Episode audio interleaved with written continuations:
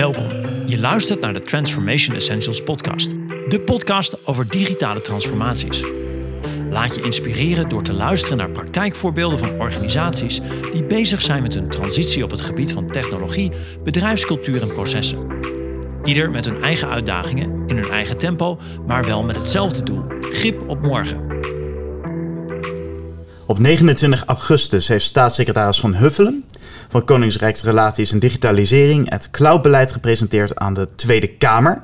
En dat zou het antwoord moeten zijn op de uitdaging om de Nederlandse overheid verder te digitaliseren. En dan niet door lokale IT-oplossingen, maar door de inzet van commerciële clouddiensten. En uh, de cloudbeleid kan worden gezien als een groen licht om gegevens te verwerken in de clouddiensten van nou, de grotere partijen. Het heeft uh, flink wat losgemaakt. Ik heb geluiden van opluchting tot verontwaardiging gehoord. En daarover ga ik in uh, gesprek met Tony van der Tocht. Uh, mijn naam is Ruben Tienhoven en ik ben de host van deze podcast. En uh, nou, goedemorgen Tony, welkom. Goedemorgen Ruben. Waar, waar werk jij voor en, en wat doe jij daar? Ik ben een van de adviseurs van de CEO van het Rijk, van Laurens Visser. In het team van de CISO Rijk, van Aart Jochem. En ik ben een van de auteurs van het cloudbeleid. Ja, de, de hoofdauteur had ik zelfs begrepen. Klopt, klopt. En hoe kwam je er zo bij? Hoe kwam ineens de opdracht bij jou om het nieuwe cloudbeleid voor de Rijksoverheid uh, te schrijven?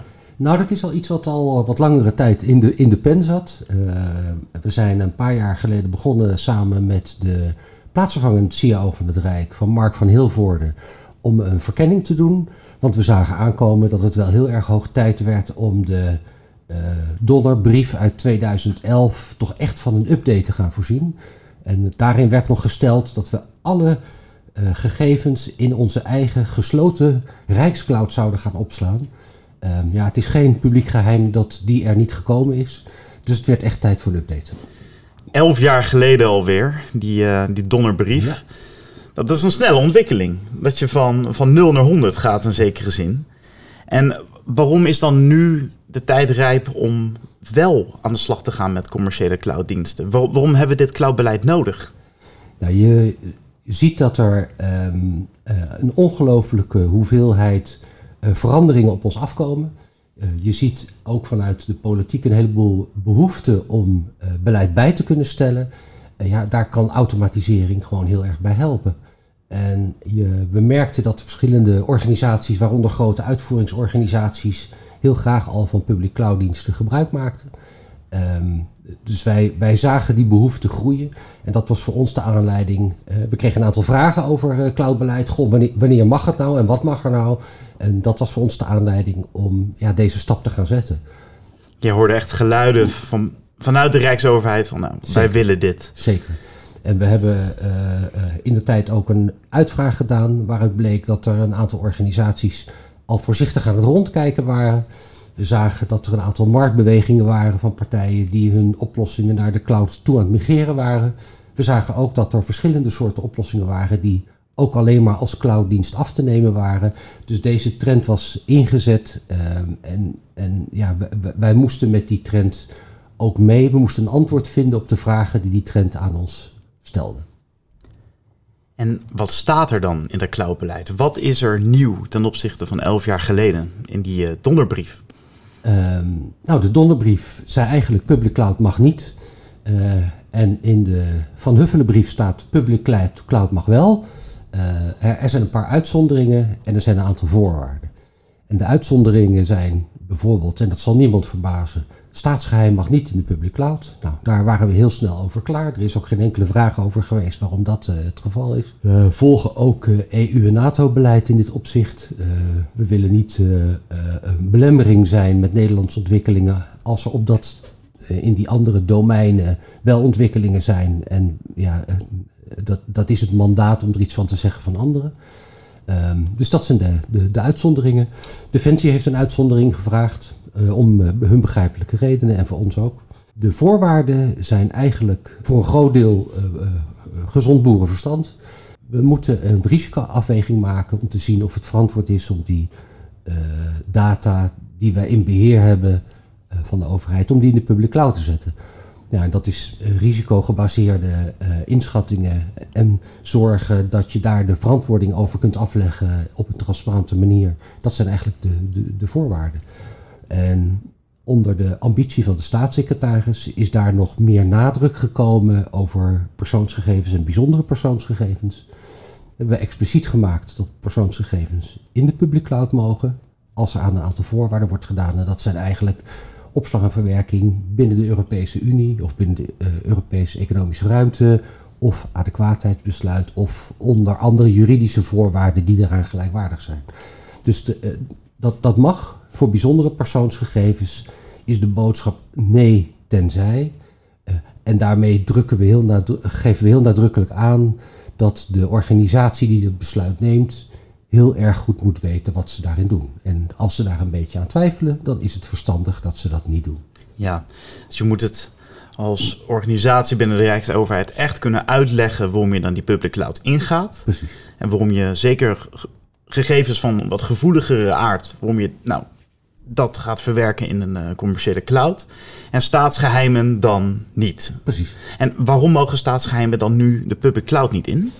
Um, ja, er zijn uh, uh, uit het verleden publiekelijk bekend een aantal risico's die er zijn bij het gezamenlijk gebruiken van bijvoorbeeld operating systems of het gezamenlijk gebruiken van hardware. Um, en ja, de, de, de, wat de geheime diensten allemaal kunnen, hebben ze ons niet verteld, want het zijn tenslotte geheime diensten. Maar we, hebben aan, we, nemen aan dat dat gewoon te risicovol is voor de soorten gegevens die we echt heel superveilig moeten houden. Ja, moet ik, moet ik dan misschien denken aan de dreiging van, van hackersgroepen, misschien wel statelijke actoren, zeker in deze tijd? Ja, dat is zeker, dat is zeker de, het, het, het, het risicoprofiel waar als het over staatsgeheimen gaat rekening mee gehouden moet worden. Verder, ja, het zijn natuurlijk de hyperscalers die met name nu uh, groot en uh, bekend zijn in het cloudlandschap. Grote, machtige partijen die tot in een eeuwigheid uh, zouden kunnen opschalen met een clouddiensten. Dat komt ook met de nodige risico's. Als ik bijvoorbeeld kijk naar hoe je, hoe je afhankelijk kan worden van een bepaalde cloudleverancier.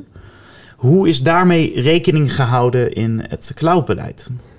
Um, in een van de andere voorwaarden staat nadrukkelijk dat de organisatie die zijn dienst in een cloud, in een publieke cloud onderbrengt, dat hij die, uh, als het een wezenlijk onderdeel van zijn eigen primair proces is, dat hij dan uh, ja, dat moet aangeven op om ervoor te zorgen dat CEO Rijk dat overzicht houdt, hè, het risico van stapeling Um, uh, van een heleboel verschillende soorten organisaties die allemaal zelfstandig verantwoordelijk zijn. Uh, maar om te voorkomen dat al die eitjes in dat ene mandje terechtkomen. En we weten dat de uh, grote hyperscalers een grote positie hebben, een aantrekkelijk aanbod hebben. maar we willen daar zicht op hebben. En dat zicht dat geeft in de toekomst wellicht de mogelijkheid om daarop in te grijpen. Daar is nu geen aanleiding toe. En dat geeft ook zicht om ja, in de toekomst behoeftestelling te gaan doen. Ik, ik zie dit cloudbeleid ook echt als een, uh, het openzetten van een deur naar een nieuwe toekomst toe. we gaan van clouddiensten, publieke clouddiensten gebruik maken. We zullen die ervaring moeten opdoen bij een aantal organisaties. We zullen expertise moeten opbouwen. Ehm, ja, dat is ook niet zomaar iets wat we even snel doen in de komende, in, in de komende paar maanden. We, we, we, lopen elf jaar achter op een aantal organisaties. Um, maar dit is de eerste stap naar een toekomst toe. En voor de verdere toekomst, um, ja, de, de hoogbeschikbaarheid, uh, de digitale soevereiniteit, die uh, vaak wordt genoemd, dat is een vraagstuk waar we um, ja, ons in het huidige tijdsbeeld, met alle afhankelijkheden die er zijn, nu zijn en zichtbaar geworden zijn van energieleveranciers, waar men extra alert is om dat ook bij onze gegevensverwerking en onze informatieleveranciers beter in beeld te hebben en om daar stappen op te kunnen zetten. Dus het is een begin van een grote ontwikkeling. We staan echt aan een nieuwe tijd, als dat ik het zo een beetje hoor. Dus niet meer de tijd van serverruimte hier, serverruimte daar, maar gewoon grote datacenters, maar wel van de grote partijen. Zijn die dan zoveel beter dan wanneer we het zelf zouden bouwen?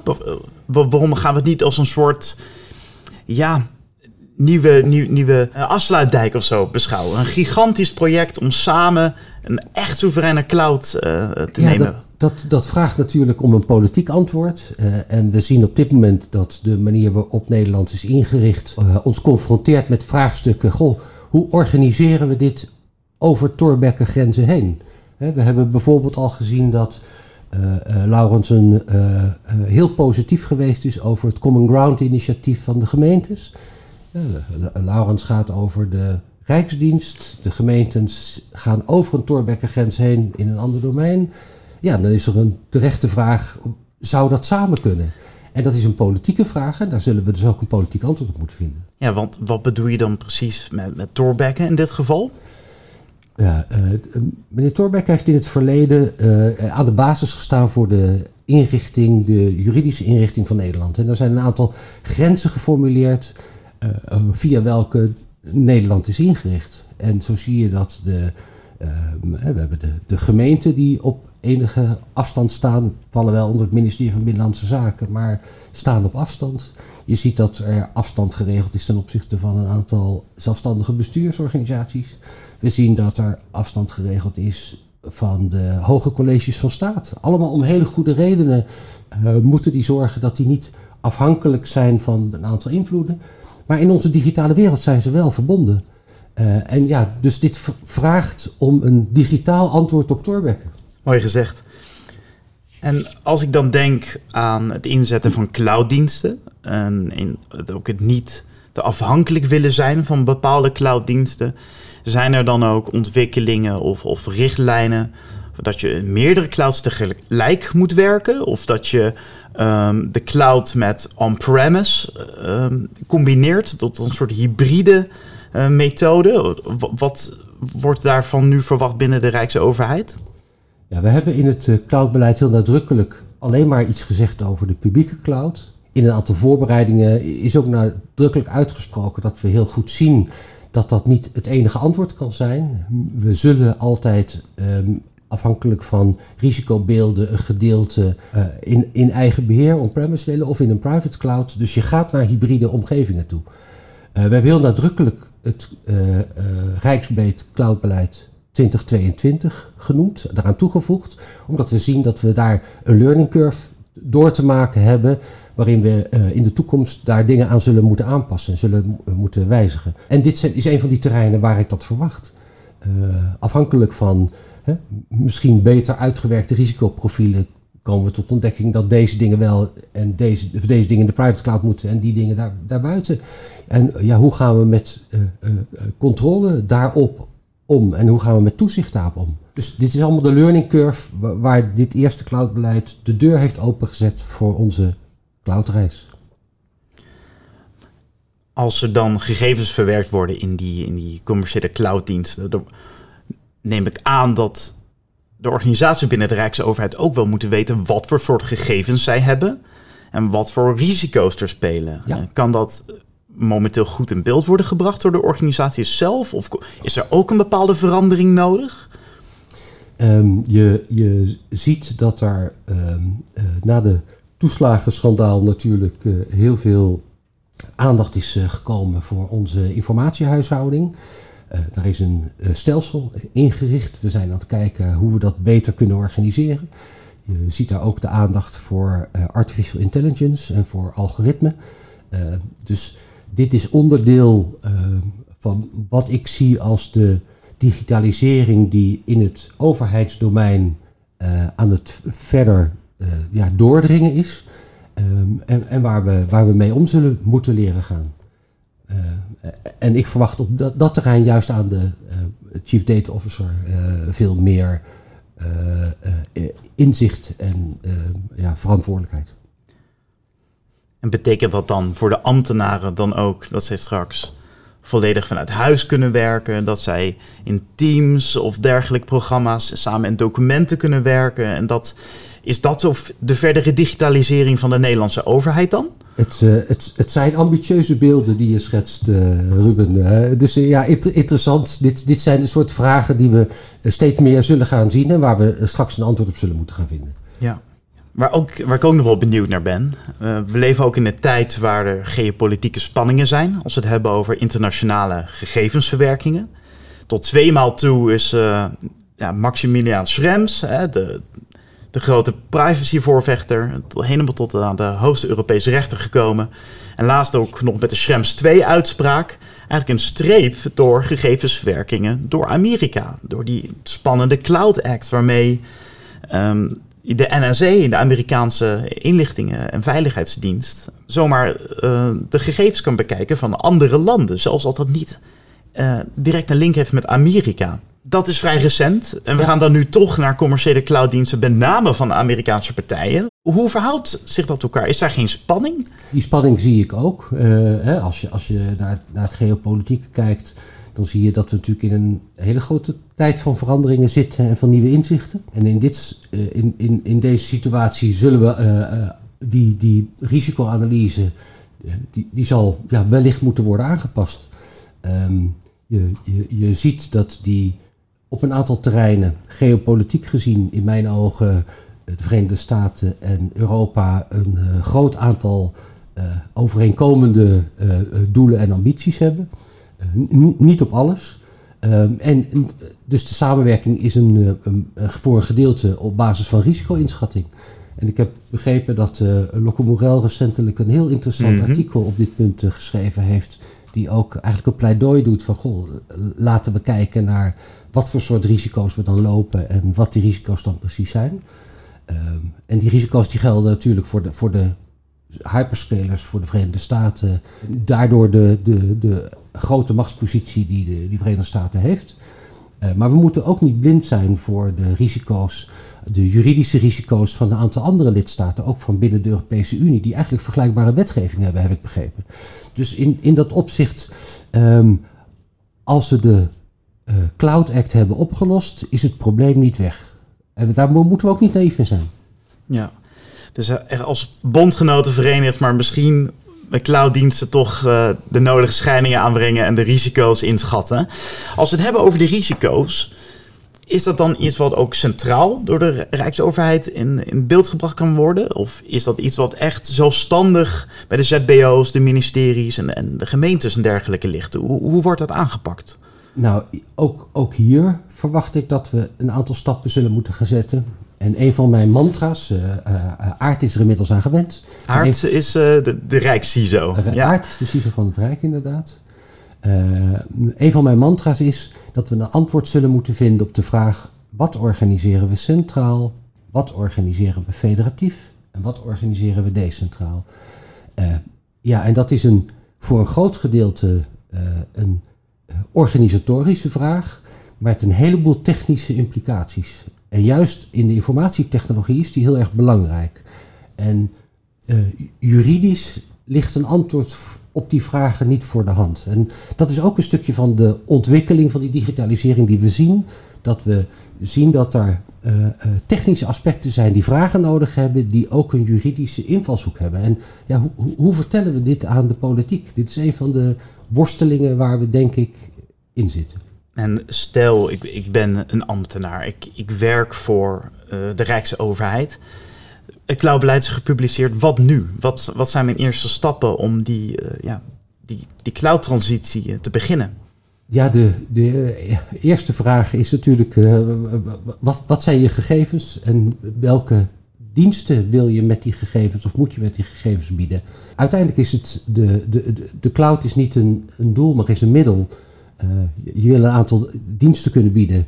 En uh, ja, past dit in jouw dienstverlening? He, heb je de expertise om dat zelf te doen? Of moet je dat uh, elders vandaan halen? Uh, en, en, welke risico's loop je daarbij? dus het is eigenlijk een, een, bijzondere vorm van, van een uitbesteding met een aantal aanvullende ja, soorten risico's, omdat bij een cloud je altijd de de, de, hardware zeg maar gezamenlijk gebruikt in geval van een publieke cloud. En dus zowel technisch als organisatorisch kijken hoe, ja. Hoe dit kan aansluiten op, uh, op de eigen processen.